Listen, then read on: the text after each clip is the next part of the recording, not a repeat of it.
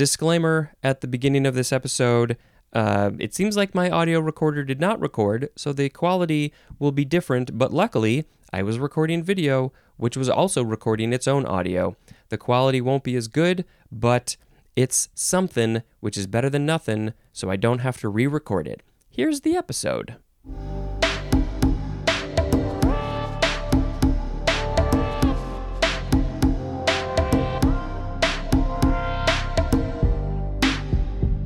Hello, bird curds, word nerds. How's everybody doing today?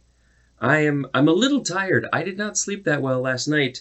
Uh, what is today? August 11th, 7:03 a.m. in my work office. What? Why did I not sleep that well? I didn't find any events. Oh my god, why does the watch listen to me all the time? Um do you ever have those dreams where you you haven't gone to any of your college classes even though you've been out of college for like 20 years? Um yeah, I felt like in my dream I had all these extracurricular activities that I was doing, but then I was like, "Oh my god, I haven't gone to any of my classes. Where are they? Who are my teachers? What time are they at?" And I was trying to like put them into my calendar, and I didn't know how to do that. And then I was at the library trying to check out books and put into the calendar like when the books were due, and I couldn't figure anything out. And it was all that weird, stupid dream stuff. And it's like so stressful. I where where are my classes? I haven't been in weeks, I think. I don't know. It's so frustrating. Hey, let's talk about some words. Let's do it fast. Why not? Um, the first word in this episode is ejecta. E J E C T A. Noun from 1886. This is material thrown out. Material thrown out. Where? Maybe where? Maybe uh, a volcano. The stuff thrown out of a volcano. The volcano's like, blah. I don't want this stuff anymore. You you can have it. I don't need this. It's ejecta. Um, probably from the Latin. Uh, no, it doesn't say probably. It says from the Latin ejectus, and then I think we learn more about that with the uh, the word eject, and yeah, and all that, those fun things. The sound effect is going to be because the next word is ejection seat. That's the sound that the ejection seats make, and then when you're flying through the air, you go wah. Ejection seat is two words, noun from 1945 an emergency escape seat for propelling an occupant out and away from an airplane. Out and away! So, yes, airplanes, uh, but cars. I mean, that's okay. Maybe cars don't have ejection seats. I'm obviously thinking too much of Bond, James Bond. I didn't even mean to do it. Bond, James Bond. Uh, that's what I think of even though it's not true. I don't know of any cars that have actual ejection seats. Uh, the planes, planes make much more sense. Jets, when they're flying, they're about to go down. They gotta pull the lever, hit the button. I don't know what it is, and they go wah, and then then they get to go in the parachute and float their way down. And hopefully not. It's not during a war situation, which it looks like this was uh, invented, coined, uh, you know, in World War II time. That's when they invented the ejection seat, maybe? I don't know. Let's put a link in the show notes for when was the ejection seat invented. I'm going to guess it was World War II. Next is ejector with an OR at the end. Noun from 1640. One. One that ejects, especially a mechanism of a firearm that ejects an empty cartridge that's the ejector. I was also thinking of like in an old VHS machine, you have to eject the tape, or you know, DVDs, Blu-rays, you got to eject those too. But maybe inside of the VHS player, there's a, a thing called the ejector that makes the ejection happen. By the way, if you have not subscribed to Patreon at $5 or higher to see this beautiful face, what are you doing with your life? You you get to see so much extra expression with with the face features. Number two for ejector is a jet pump for withdrawing a gas, fluid, or powdery substance from a space. So it's um, it's with a, a vacuum. Is it a vacuum, a jet pump for withdrawing? Yeah, it's gonna suck it up, right? Maybe, or or it's gonna push it out. I'm not sure which. It's gonna suck it up, push or pull. I don't know. Boom, wee. Okay, that was the last EJ word. Here is the EK section. It's it's most of this episode, but the, but not the whole thing, not the rest of it. We have the prefix, right? It's a prefix. Eka, how do you pronounce this? Maybe it's Eka? Hmm. E K A. And it is standing or assumed to stand next in order beyond in the same family of the periodic table. Okay, that's the first part. And then what we're talking about is a specified element, standing or assumed to stand next in order beyond a specified element in the same family of the periodic table. And then we have more. It says, this is in names of chemical elements, especially when not yet discovered. Not yet discovered. As in, Eka lead is the hypothetical element 114. Hypothetical, I did not say that word great. Okay, well, you know what? I think I need to bring up our our good old our good old periodic table. Periodic table, where are you? What do you look like? Uh, okay, so ooh, ooh, Google has a really uh, nice interactive periodic table. I never never thought about looking at this. Okay, so the last one on the list. Oh, oh, interesting. And I don't. I maybe I learned this in chemistry. So I thought that all the highest numbers were at the bottom row, but that only goes up to 103, which is Lawrencium. But the bottom row of the big top section, um, not the left side, but the main section, it actually starts with 104 and goes up to 118, but 109 to 118 are all grayed out. I wonder why. Because why? Let's see. Gray, where are the gray ones? Unknown properties.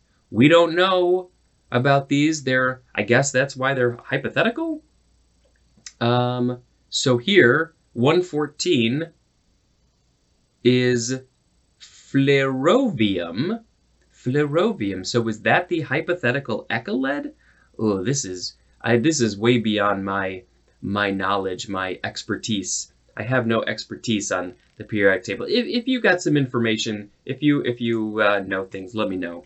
Um, but uh, okay, so that's the prefix eka. You put it next to a specified element to say that it's uh, that it's the next one or something. Hmm. I'm a little confused. Well, but I can tell you, I do know because the book tells me, not because I know from my own knowledge, that the uh, the word eka it's a Sanskrit word, eka, which means one, number one, and there's more of the word one. So uh, how does that fit here? I'm not entirely sure why why we're using that prefix here. Hmm, I don't know. Next is eke, E-K-E, first form, adverb from before the 12th century uh, this is archaic, and the synonym is the word also. Hmm. Uh, that's not how I think of the word eke. Um, what does the etymology say? It is akin to the Old High German ouh, O-U-H, ooh. It's kind of like all vowels. Um, that means also. Uh, it's also from the Latin aut, which means or, and the Greek word au, au, which means again. So the etymology comes from again or also, and then the word eke means also. That's what it evolved to. But I don't, I don't have any context. How did people used to use this uh, in context? Hmm, very interesting. Interesting. Uh, it would be great if I could remember to, instead of saying also, I said eke. Okay, the next word is the second form of eke, but this one is a transitive verb, also from before the 12th century. Number one is archaic, maybe it's related to the first form. Uh, the synonyms are increase and lengthen. Increase and lengthen. So if you are eking a thing, you are making it longer, bigger, I don't know, something like that. Increase and lengthen. I don't think that that has anything to do with also. Unless you're like putting two things together, this plus this, also this, then you're lengthening it. I think that's a bit of a stretch. Uh, stretch, eked. Anyway, number two for eke, this is not archaic, and this is to get with great difficulty. Um, the this is usually used with the word out, as in eke out a living.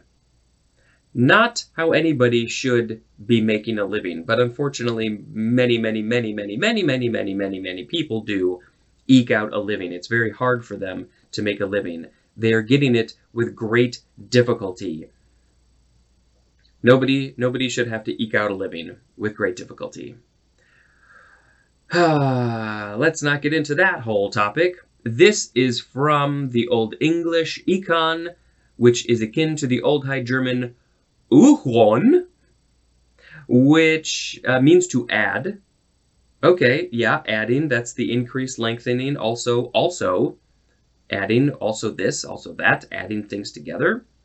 Uh, from the Latin augere, which means to increase, and then also the Greek word auxein, but it doesn't say what that means, but it could mean to increase.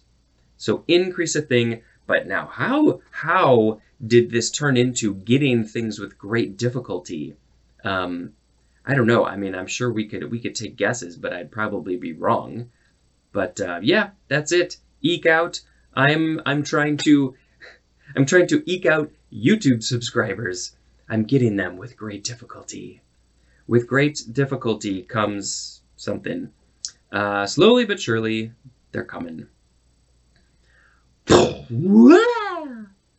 Next is EKG, all caps. Abbreviation for electrocardiogram or electro electrocardiograph, which of course will be uh, coming up, coming up uh, in in the future someday. Uh, so this is from. Okay, why Oh, I see. I get it. I get it. Why would you abbreviate electrocardiogram, electro E, cardio C, gram G to EKG? That doesn't make any sense. Yes, it does, because it's for some reason from the German word Elektrokardiogramm, which has a K for cardio. I don't understand why we wouldn't use the English, but maybe the Germans invented the electrocardiogram. Maybe. That would make sense. Next is ekistics. E K I S T I C S. Ekistics. Noun from 1958. This is a science dealing with human settlements and drawing on the research and experience of professionals in various fields like architecture, engineering, city planning, and sociology. Human settlements, and it takes the information that professionals in architecture, engineering, city planning, and sociology have studied. They've done this research, and uh, they are, and then then the ekistics is taking all that information and I don't know, putting it together in various ways and seeing sort of what what what can we learn when we combine all that information together? Uh, specifically dealing with human settlements. Ekistic is an adjective. Hmm. Yeah, that's interesting. Um, you know, this this is something that you can use to go back and study all all cultures throughout the whole world, throughout all of time. Um, they look at the, the buildings that they made. You know, are they literally caves or are they uh, adobes? Are they teepees or things like that? Um, engineering, how did they build them? How did they plan their city? Did they plan a city? Uh, sociology, and that's what like just the study of of the society, pretty much. Um, this is from the modern Greek oikistike, which is from the feminine oikistiko, or is the feminine of oikistikos. Anyway, that means of settlement. Uh, also from the Greek oikizein, which means to settle or colonize. From oikos, which means house. And uh, did I just have uh, or economy? Yes, I just recorded the episode with my cousin Ryan on economy, e- e- economics, and I believe oikos came up there because it was all about the managing of the house. There's more at the word vicinity. Hmm. Who studies ekistics? An ekisticologist? An ekistic... Next is ekphrasis. Now, interesting. I always, I always, like I see this word all the time. I have seen this word. I think I think I've said it. I don't know the context, but I wanted to say ekphrasis or ekphrasis, but it's telling me that it's ekphrasis. Ekphrasis. E K P H R A S I S, or you can replace the K with a C. And the plural would be ekphrases. This is a noun from 1715, a literary description of or commentary on a visual work of art. Okay, so we got a visual work of art, a sculpture, a painting, a, I mean, even dance, uh, TV, film, uh, any of those, those are visual works of art. I'm sure there's a ton of other ones that I, photography, uh, a lot of other ones that I missed. This is not a full description of visual works of art. Um, but if you are describing it or talking about it in some way, maybe even critiquing it, but you're making it literary, you're writing it down uh, for people to read, uh, uh, you know, could be even for, for blind people, uh, people who can't see, um, maybe that even would be considered an ekphrasis. But why is it called ekphrasis? Because it is from the Greek word ekphrasis. It is basically a Greek word, uh, which literally means description, uh, which is from ekphrazein, which means to recount or describe, which is from ex, which means out, plus phrazein, which means to point out or explain. Pointing things out, explaining it, but putting it out into the world so other people can read it. That's what it is. Ekphrasis. Explaining uh, art. Explaining art in some way. That was the last EK word. So sad. Whoa! Wah! Okay, the next word is L E L. First form, noun from the 14th century, and this is, of course, the letter L. And then it just shows the letter L, a lowercase l. Wah! The second form of L is a noun, often capitalized, from circa 1906. An urban railway that operates chiefly on an elevated structure, also a train belonging to such a railway. And if you know Chicago, Chicago has the L. We literally just call it the L because it is on an elevated structure. So we just call it the L. Um, you know, there are lots of other cities that have trains that are running on this elevated thing that go over the streets and next to buildings and stuff. I don't know if they call them the L so much, but I know in Chicago it's very widely known as the L. Uh, it is the it is the CTA train system. Uh, that's what we call the L. You know, some of it's underground, but a lot of it's overground. And we have another train system called the Metra. That's that's the other one that's a different system, different train tracks, but it's not on elevated tracks, really. I think it's more on like, they're like hills, you know, like it'll go over a street, but otherwise it's just hills. Like the L is like on those big viaducts, like it'll literally go over a street for many, many blocks. That's why it's elevated. Is that it? An urban railway on an elevated structure, and then also the train is the L. The third form of L is an abbreviation for elevation. something. How much elevation is that mountain? How much elevation does that mountain have? I have 5,000 feet. Next is our last word, which is the first form of the word elaborate. E L A B O R A T E, and the second form will be in the next episode. Elaborate and listen. This is an adjective from 1592. 1. Planned or carried out with great care, as in took elaborate. Mmm, mmm, I see, I think I said elaborate. Because this is the adjective, it's elaborate. The next word, the next one in tomorrow's episode will be the verb elaborate.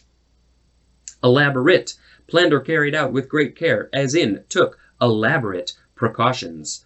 We have to be prepared for every possible situation when we're going on a road trip. We need snacks, we need music, we need food and drinks and other games, games. Uh, we need blankets and pillows, maybe for napping. That's lots of elaborate precautions for a road trip. Two, marked by complexity, fullness of detail, or ornateness, as in elaborate prose. So this pro it's like poetry, right? Uh, it's very complex, lots of details. It's very ornate. The words that we're using are very ornate. What words would that be? Aud- audaciousnessless. I don't think that's a word. Elaborately is an adverb, and elaborateness is a noun. Uh, this is from the Latin verb elaborare, which sounds kind of ornate. Elaborare. Uh, that means to work out or acquire by labor. So you, you put some effort into a thing and you are acquiring it. That is from the e prefix plus laborare, which means to work. It's very obvious the word labor is in there. Laborare, to work. And then you put the e before it and it's to work out. And there's more at the word laboratory, or as some people like to say, laboratory. So in the laboratory, you are working things out. You are figuring them out. That's why it's called a laboratory. I never thought about that, but now we know. And it's related to elaborate because uh, what you're in in the uh, in the laboratory, you're planning things. You're taking great care to figure things out. It should be called an elaboratory. Anyway. Hey, let's pick a word of the episode. We had, uh, and while I'm doing that, I'm going to bring up my uh, my movie list because, of course, I gotta gotta talk about another movie that I watched. We had Ejecta, ejection seat, eject. Ooh, ooh, oh, I know, I skipped one. God damn it, did it again. Ejectment. Rewind. Noun from 1523. I think the problem is I keep on looking up at the camera often and I lose my place. I do put my fingers down here often, but uh, I guess I missed this one. Oh boy, I'm so sorry. Number one for ejectment, the act or an instance of ejecting. Um, and then the synonym is dispossession. Di- so possession is you got a thing, and if you dispossess, you don't have it anymore. So you're ejecting this thing from your possession. Two, an action for the recovery of possession of real property and damages and costs. Hmm, yeah, it seems like insurance or something. Okay, back to the words. Ejecta, ejection seat, ejectment, ejector, eka, eke, eek, eke out, EKG, ekistics, ekphrasis, LLL, and elaborate. Elaborate. Elaborate. Um, well, of course, I do enjoy a good ejection seat. Who doesn't like a good ejection seat? Um, you got to be careful with the with the helicopters because your uh, your spinny spinny blades of death are right above where you would eject from. Uh, I think that they they have something where it's like they time it so they don't get hit. Like there's a, a computer system in there, or maybe the like the, the things stop moving. I don't know. I don't know how it works.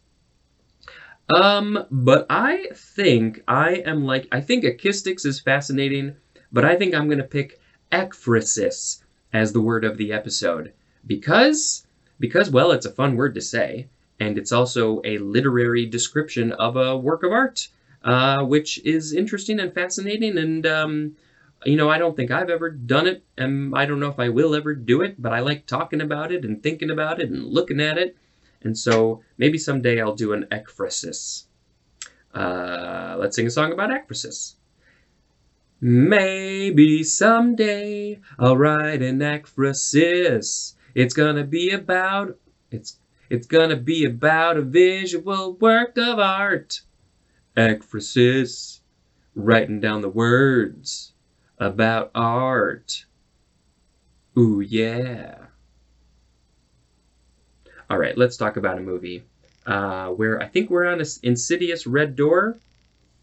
Um, you know, it's the I think it's the fifth in the Insidious franchise. It's just uh, it's just an excuse to make some fun, creepy stuff. I think that's what it is. You know, it didn't like fully fully connect with me. I feel like there was some things. You know, I was like, why, why, why did this? Why? But uh, but yeah, no, super like creepy visuals, and there were some jump scares and stuff. So if you like that stuff, it's fun. Um, I wouldn't say it's the most like highbrow necessarily, but they're they're enjoyable. Yeah, that's it. That is the end of this episode. Thank you very much for listening, and until next time, this is Spencer dispensing information. Goodbye.